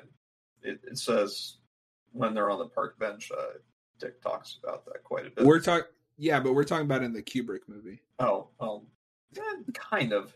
He um, kind of. Said one of my in the book, one of my favorite like just character interactions in the in the Shining novel um, is Dick Hallorann has Danny just think at him really loud to test him. And he nearly like gives he gives him like a massive migraine because he's that like powerful. Oh, interesting. Uh, yeah. Um, so yeah, cool. I mean that's just kind of been the only explanation that we really get for the the box thing is it's another thing of the shine, and you'll see the Shining and like other other Stephen King stuff too. Yeah, because the Shining feels a lot more like a superpower in this movie. I find. Yeah, I agree. Yeah, Ewan McGregor plays a Jedi again. Yeah, yeah, exactly. It's just like, yeah, and like different people have different shining powers. We're like, what? Somebody can like be more pers- persuasive. Like there's the Jedi mind trick girl, yeah, and stuff like that. Yeah. Speaking of, of her, uh, Austin, did you recognize her? Yeah, it's the girl from The Babysitter, right? Yeah, uh, she's just, I guess, typecast as like bad characters now. Oh, that's all if I've seen really, her in. If you really, I like her as a villain. The, like Shining stuff in this, it it kind of does break down in some ways. It's like, okay, so like, you know, I get Danny Torrance is powerful, but like, why didn't Dick Hallorann lock any of these ghosts away in boxes before to stop all these people from murdering people? Yeah. Um, you know, um, w- w- it coincidentally, these psychic vampires that can sense shining people from all over the world didn't sense any of the people that could shine from the previous movie because we needed the last movie to happen without them in it, you know? Um, but yeah, it is one of the downsides of saying years later, there's these people that feed on, on, uh, that's where you get King show up and be like, ah, vampires, they feed on telekinetic but power. I, I have to say though, Austin, with the, with the like different kinds of shine, that one didn't bother me as much in the book. And I think that's another case where the movie is struggling to balance like the fifteen thousand different things that it has to be a sequel to. Because if you read, you read the book, right, Austin? Oh, you haven't. Because in the book, Danny has like visions of the future, and that's one of the like hanging threads throughout that book is you he see hears someone that sounds like his dad like yelling at him that needs to take his medicine, and it's like built you know building to the to the climax, of course, but he doesn't he can't articulate that to his parents, so it feels more like just, well, we've seen somebody who can see the future, and now there's like these other people that can do these other things. Um. Which yeah, is that's the that's the Tony thing where he thinks it's his dad, but it's like him in the future. Yeah. Um, which is one of the reasons why I I, I know we, we wouldn't have done it, but I think we should have re remade The Shining before we, we did Doctor Sleep, because you know, as much as I love this movie, it does kind of start to collapse under the weight of everything it's trying yeah. to be. I've heard a lot of people say that Doctor Sleep should have been like a miniseries, and give some time for development with like the past before getting into like the book to a certain degree. I think doing that might have been better than a director's cut, like three hour long movie. I think it needed a little bit more development, maybe a bit. I don't know. Maybe, but uh, I don't really have an issue with that stuff. For me, it's just like it would have been nice if you cut at least one or two uh, nostalgia things at the end. Like before that, I think I would like this movie quite a lot. Yeah. I kind of wish the movie ended with a like after the little girl like cra- crashes in the car, um, like they had a fight in the woods and then the movie ended. Yeah, like, maybe that, that would have. Yeah, maybe, maybe the Rose the Hat is just like observing for a bit and then she comes in. Yeah, something. Exactly. Yeah, because because the movie's an hour longer than it should be. Uh, just after after the woods scene, you're we're already prepared for the climax, I think. Yeah. And, and like, as a fan of that, like, The Shining movie, I, there's just, like, stupid things about, like, them even going to the hotel in the winter. Like, in The Shining movie, they say, like, it snows show, so much there that the reason why the Torrances go there in the first place is because no one can drive through the snow up there in the winter. And, like, Danny Torrance is like, I'm going to go in my Toyota Camry up up the mountains in the winter. And it's like... So there's the cops no coming sense. At the end. Yeah, it's like, this this is supposedly not possible. In the first movie, they have to have specific, like, snow vehicles to be able to go down the mountain because it snows so much. But in this movie, they forget about that because... Yeah, you got to make Stephen King... It, it's global warming. Damn. You're well, right. You know, you, you got to make Stephen King happy, or this movie isn't happening. um, another another weird thing was was some contrivances. Um, I I do like the the woods battle. I do wonder why they didn't put the girl in a hotel or something like that, so that she wouldn't be in the one place where they knew that, you know, where Rosa had been. I suppose. I feel like to a certain extent that dad's, dad's death could have been really avoidable if they just planned ahead with that. I think they just didn't think that their plan would fail. There, there were two. Yeah, I um... think it's just a case of them underestimating who they're dealing with, and Rose the Hat outsmarted them. I think the question is much more: if the one dude knew to go to the house instead, why did the other ones still that fall is, for the trap. That is another question there. Yeah. Yeah, that's true. I didn't even think about that. It's like I, I didn't think about it until this viewing. I was like, "Wait a minute! They were all thing. like together. Why did he?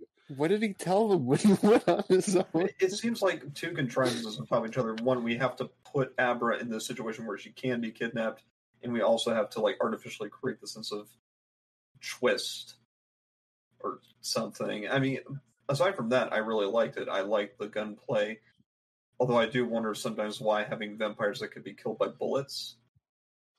Well, but they're not vampires in, like, their traditional sense. That's true. I understand that. Not, at least they're immortal and they could, like, heal themselves if even... They, yeah, they mostly they, just suck. They just don't suck blood. But even then, like, they establish at the beginning that they're not immortal. They just age much slower. Oh, well, what I mean, yeah. Um, that old guy that lived to see the rise and fall of the Roman Empire must have like been really safe this entire time. yeah, yeah, yeah, he must have. I don't. Well, and that's the survival of the jobs coming from Gerald's yeah. Game. Well, and that's how that, like I mentioned, they kill a lot of them in the book is with with disease because none of them have like immune immune systems. That would have been cool to see stuff like that. It, I, uh, I, I wonder where they were during the Black Death then. If they needed to feed, like in Europe, certainly. I don't know. I, I, don't, I don't know. I mean, the mythology of this seems to suggest that more people shined in the past than now. That's true. Yeah. Yeah. But it's sort of vague. I wasn't really sure. Um, is, is that expanded upon in the book? Like why there are more shining people in the past than there are in the present? I think they give like a one or two sentence line about it, but it's been a while since I've read it. Okay. But that is very much a thing in the book is. The the steam that they're getting is getting weaker, and like more of them are going hungry. Like they're kind of they're pushed to a point of desperation, which is why they're after Abba or Abra because she is uh, gotta kill the dancing queen because she is so you powerful. The in the Shining. It's because she's putting chemicals in our water that are turning our freaking steam gay. Because obviously Abra Abra is very. You could almost parallel her to Dan from, from The Shining. She, now she's the young kid with a much more powerful connection to The Shining, and yeah, and she you know she lost her dad, but her dad and her dad is a drinker here too because he has to like drink to deal with the. You know, and the he's a writer. Yeah, um, but he but he's like a good person, um, and I think you know it, it's interesting like the generations theme that. Um, Uh, Milton was touching on, like she, you know, the, the efforts of the prior generations have made this this girl like a better person than Dan and Jack were, obviously, um, and carrying the torch of dealing with the the the ghosts of The Shining. Like it's it shows at the end of the movie, she's kind of like passed onto that burden when she sees the creepy old lady in the in in the bathtub. So like my question was like, if someone has all of The Shining ghosts locked in their mind, when they die, do they all get released? Is that the idea? Did they just explode? The fake, uh, or did I would like, assume it's one of two things after he releases them in at the end of the movie or something. It, it could be perhaps that their souls are trapped, maybe within these vampires. Perhaps I, I, I know, wish we would have gotten more into for for a movie that likes to explain everything. They don't seem to explain some of the things in mythology. That well, and I think some of that is just there aren't a lot of answers because King is more interested. A lot, and this is the common thing with King's books is he's more interested in the character stuff. Yeah, uh, which is totally fine with me. Like I yeah. think all the character stuff is great. Um, so. I I would assume it's one of two things because since they these are very much the book ghosts that feed on the the steam on steam. Yeah, uh, they would either eventually wither away because there's no food left, or they would be released. Interesting. Or cycle out, as they call them. Yeah, like the old guy that that happens to in this. Yeah. Um, but yeah, uh, any any final thoughts on Doctor Sleep? Because I think we're we're getting close to two hours. um, I don't think so. I mean, I would definitely recommend. Surprisingly, people uh, take a look at it. Um, like when this was announced, I was like, "Oh, like that sounds really cynical," but it's. Surprisingly, like a, a pretty enjoyable watch. Um, it's not a movie I'm going to go back to as much as The Shining, I don't think. Um, but, you know, watching it, Um, the second time I had a worse viewing than the first time, where I enjoyed it pretty well, but I still enjoy all the things that are good about the movie. I think there's a lot of good writing, um, especially like we said, like I was talking about with Danny Torrance's character and what John mentioned as well. Um, yeah, I mean, it's it's a it's one of the least cynical like sequel things that of of of a classic movie franchise. I mean, there's only one movie, so I don't know if you can call it a franchise. I guess it is now. Um, that I've seen. I mean, it does have some of that at the end, but like for the first two hours of the movie, I think it's pretty good. Mm-hmm. Although I, I bet do. Warner Brothers is really pissed off with King that he didn't call the book Shining two or something. Yeah, or like uh, some sort of saw reference. This movie. Yeah, or like some sort of reference to uh, the first one. I'm kind of surprised they didn't retitle it, to be honest, because the Doctor Sleep plot in here is so minimized. Like he doesn't really do all that, that very much in this at all. Yeah. There's a couple of scenes with it, but it's well, it's a damn shame that this underperforms so badly. Like. Yeah. Well, it seems I, to just be this franchise, because I don't think The Shining did super well, but I could yeah, be I'm wrong sure, with that. Uh, obviously, the, we know like the, it critically uh, was bashed. Well, the uh, budget for the original Shining was nineteen million dollars. The return was forty-seven million dollars. For the okay, well, never mind. Fuck um, my point, then. for, for Doctor Sleep, not counting in marketing, because there's a huge budget that goes into that, Uh, budget was between forty-five and fifty-five million dollars. The budget range is vague for Doctor Sleep, and the box office is approximately seventy-two million dollars. Mm-hmm. But oh, they wow. say that it underperformed. And when they tried their best to be like, "No, no, this is a Shining sequel. Look, Red Rum." Yeah, and I remember the poster was like Danny Torrance on the tricycle thing in the hotel.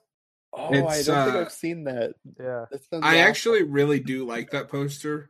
Because uh, it's like the bottom half is him on the tricycle, like going up a hallway, and it's all red, and like the upper upper half is, you know, adult. Oh wait, is it kid Danny Torrance on the tricycle? Yeah. yeah, okay. yeah.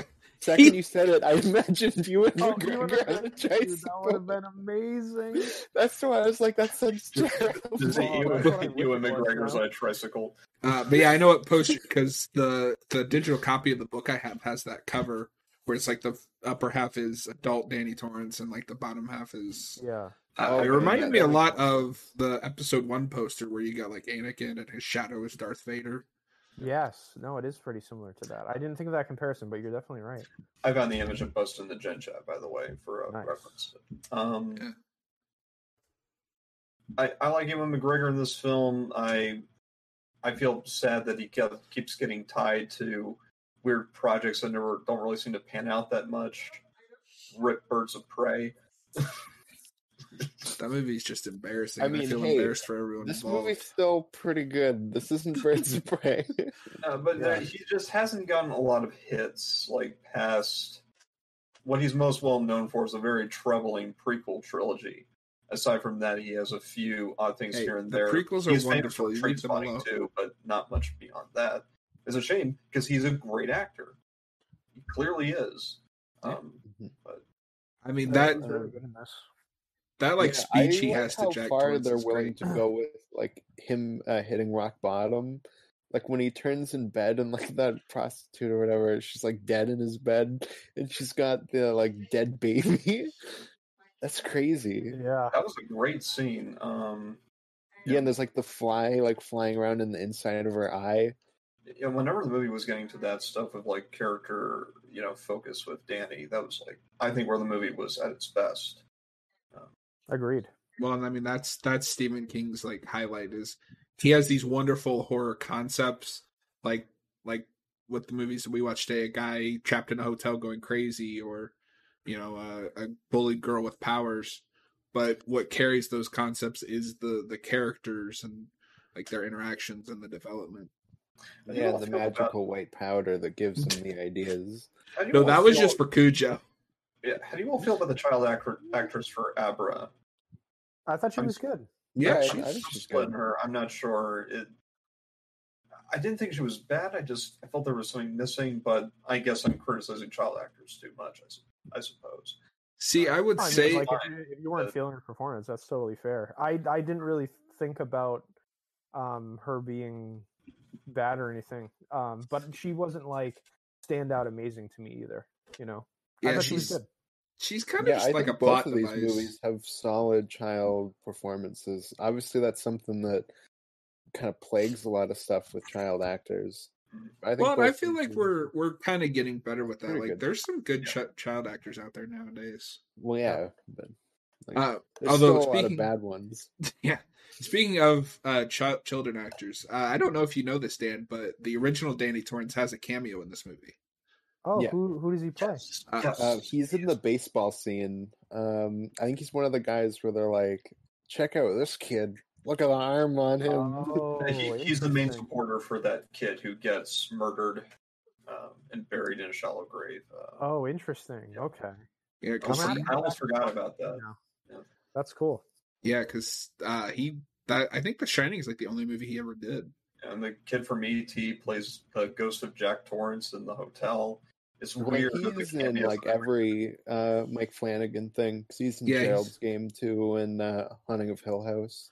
Yeah, he's just that. kind of a regular Flanagan actor. Mm-hmm. Yeah, yeah, exactly. He brings a lot of regulars into most of his stuff, but I think he's the only one he brings in this movie, with the exception of the older vampire guy who is the boogeyman from Gerald's Game. Yes. Oh, he's he's other stuff. He's in a lot of other stuff too. I forget. Well, yeah, but we just mean like the other uh, Flanagan projects he's worked on. The other on. Flanagan stuff. Get out of here with your filmography listings. Carol Strucken. Carol Strucken is great, and not just in Mike Flanagan stuff. Can, can we just give Mike Flanagan like more Stephen King projects, because he clearly understands this material? Like, oh, yeah. Twin Peaks. He's in Twin Peaks.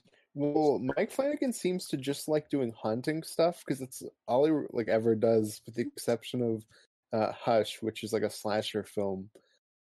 But he mostly just does uh, different haunting things. I haven't watched Haunting, Haunting of Hill House. Is that any good? Mm-hmm. I like what I've seen of it. I, I, it's one of those things where I'm not a big fan of like haunting stories, uh, but I like I like his work. He's one of my favorite modern directors. But it's also just, it's a, like, what, six or seven hour miniseries? Yeah. Yes. And so it's uh, just, there's a like, trying to stay... one, too. It's, like, Blythe House or something, right? Yeah, Blythe but I House. think he was less involved with that. I, I only watched part of the first episode, and I need to go back to yeah, that because... One. And he's uh, making a third show, too. Because oh, cool. uh, Jay from Red Letter Media tweeted about it, and they cast uh, one of the guys from The Room, uh, Greg something? Greg Sestero. Greg Sestero. Yeah, he's in, in that, that show. show. Yes. I oh actually forgot God, about that. I'm going through the Disaster Artist right now, actually. He seems very sincere. Thank you, Austin. The only thing I could think of was Greg Nicotero, who's a completely different person. Did you know Greg Sestero was almost one of the hobbits in The Lord of the Rings? Weird. What? Yeah, I forgot it. He was almost cast in it. That's amazing. But he was too well built. He was too tall. Damn. Wow. All right. Uh, my final thoughts are just, this is both a an adaptation, of course, of the book, but it's also the Shining adaptation that I, in a way, I've been waiting for. Uh, well, this... except for the miniseries, which is God. the adaptation you want. I, I'm going to watch that one of these days. Austin, I'm going to make you watch it too. We're going to review it. That's fine, and then I'm going to be like, if you are you happy you got back, what you wanted? Hey, you're welcome back anytime. I just got to find a way to watch it. Stephen yeah. King even wrote that miniseries, I think. Yeah. Oh, I find ways to watch everything if you guys... But just, uh, this movie also made me appreciate uh, The Shining as a, a film more, because I can kind of look at that as its own thing, since we have a good adaptation of that material. Um, not to say that, of course, you know, like I said, The Shining is a good movie. It's just, in my opinion, a bad adaptation. Um, but yeah, I'm overall. I'm going to give this four point five stars, and I will definitely watch this again. Uh, what about you, Dan? What what what you thinking? Uh, I'd probably give it like a three and a half. Um, I think it's a good, solid movie. Um, that has a third act that I don't like as much, but I think thematically and character-wise, everything tracks. Um, and for most of the movie, it's like so radically different from what I would have expected a Shining sequel to be, that I really like that. It's very bold in that regard. Um, I like that they were unafraid to just go and make a movie that wasn't exactly the same thing as The Shining again. Um, it was definitely not The Force Awakens of The Shining, uh, you know, which I really appreciate. Um, because a lot of these sort of soft reboots, it's here's the old the old cast passing the torch to the new generation, and it's basically the same movie setting up to like go and do new stuff after. I liked that it was different, so um, yeah, I definitely recommend people watch it. It's it's good. All right, uh, Austin. Uh, so to capitalize on that Force Awakens thing, the first time I saw this, uh, when we got to Danny, I was like, well, when uh, Abra goes to Danny, I was like, oh, so this is The Last Jedi done well, right? Like, she shows up and he's like, fuck out, get the fuck out of here. I'm old and I don't care. But we actually made a good movie. Um, I'm going to give this, like Noah says, I'm going to give this a four out of five, I think. Um, I, I like this movie a lot up until the climax. And even then, I probably like it maybe a little bit more than you guys do. For me, it's just like you need to cut like a few of them. Like the climax itself, I'm like, whatever, it's fine. I just need less references in it. But yeah. uh, I'm more uh, annoyed by the pointless ones. Like like I said, like the blood elevator and stuff like that. Uh, but also the first time I saw it, when we got to the hotel, I expected it was just going to be like Home Alone, but instead of traps, it would be the ghost. Oh my god! Like the I want to see uh, that vampire movie. Lady like walks walks into one room, and you get like the twins, and then they attack her, and she's like, "Whoa!" and then walks into the next room, and oh, it's the bathtub lady. Whoa! And then it's the cool party guy. Yeah, and, uh, the Winnie the Pooh's trying to blow her, and it's like, whoa! No, no, the president of China is trying to blow her. But. Uh, Yeah, so at least it wasn't that, I guess. Well, I mean, it kind they kind of did do that at, at the very end. But at least it's all like all of them at once. It's not yeah. like yeah, true. Also, again, kudos to the casting because when they like zoom in on the two little girls, uh, it's almost identical to the original movie. Some some of the ghosts are well cast, but some of them are terribly cast. Like the good party guy sounds nothing like the old one, and looks nothing like him. You can tell which ones they cared about. Yes, exactly.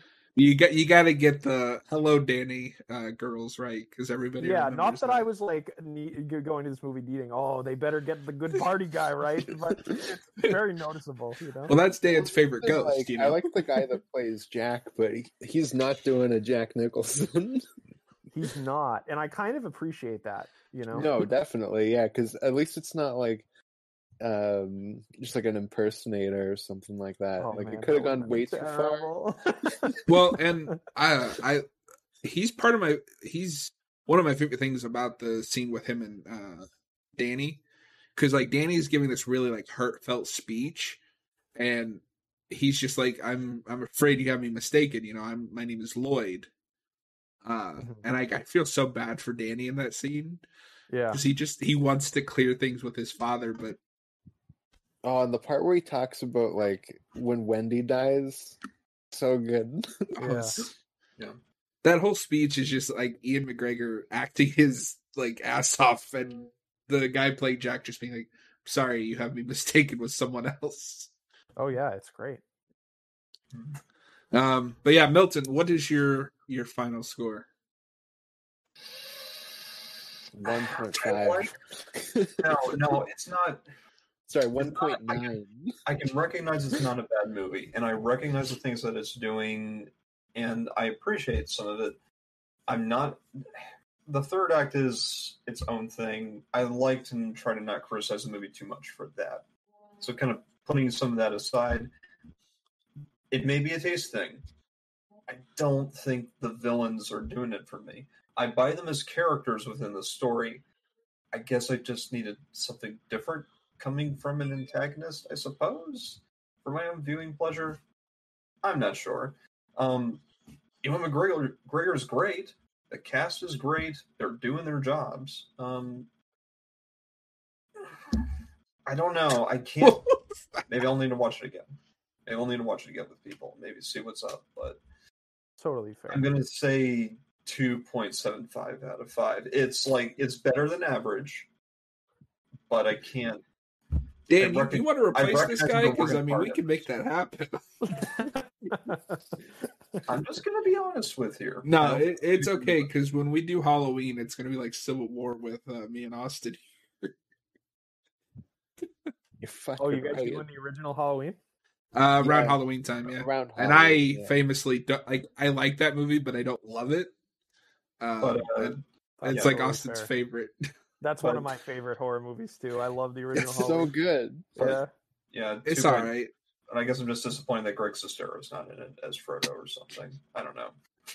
As no, he should have been the great party guy. No, Greg Sestero should have been Abra. What the fuck are you guys talking about? Talking about whitewashing. Greg, Greg Sestero plays plays an eleven-year-old black child.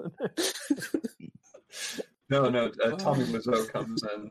As well, Tommy would be Rose it, the Hat. Oh yeah. Oh. Why do you have those boxes? Huh? Well. Come okay. here, you uh, little bitch. All right, guys. Lying. It is nearing one o'clock, so we're gonna wrap up this stream. Uh, Milton and I will be back Sunday. We both watched uh, season one of Buffy. We're gonna do maybe like an hour long talk about it. Uh, Austin, you're more than welcome to be there. I know you've seen that as well. Um, well, I got a, I got a Simpsons review to do on Sunday. So. Fuck the Simpsons, right, John? no, no, uh, that that's cool. Just if you're available, feel free to hop in. Uh, we're gonna be doing. I talked Milton into doing season by season uh, reviews. Uh, Dan, you're more than welcome to come back anytime you want. Just if there's a movie you think might be fun to talk about, let us know. Uh, Absolutely. Cool. And let me know like what you guys have on the docket too, because you know, I'm willing to be exposed to uh, new new horror movies too, because I, I like the genre. I yeah. just uh, I haven't watched as many of them as you guys have. Uh, yeah, but yeah, we'll uh, to skip anime. No. so uh, when when we end the stream, uh, I'll run some of the movies that we're doing in the next couple of weeks by and see if any of them catch your eye. Awesome. Um, That's good. But. Uh, We appreciate you guys being here. We'll try to get some gaming streams done as well uh, over on Twitch, and I upload them uh, here on YouTube as well. But we appreciate you guys, and we appreciate Dan for being here. A uh, great addition to the insanity that is this show. Thanks uh, for this having will... me, guys. It was a great time.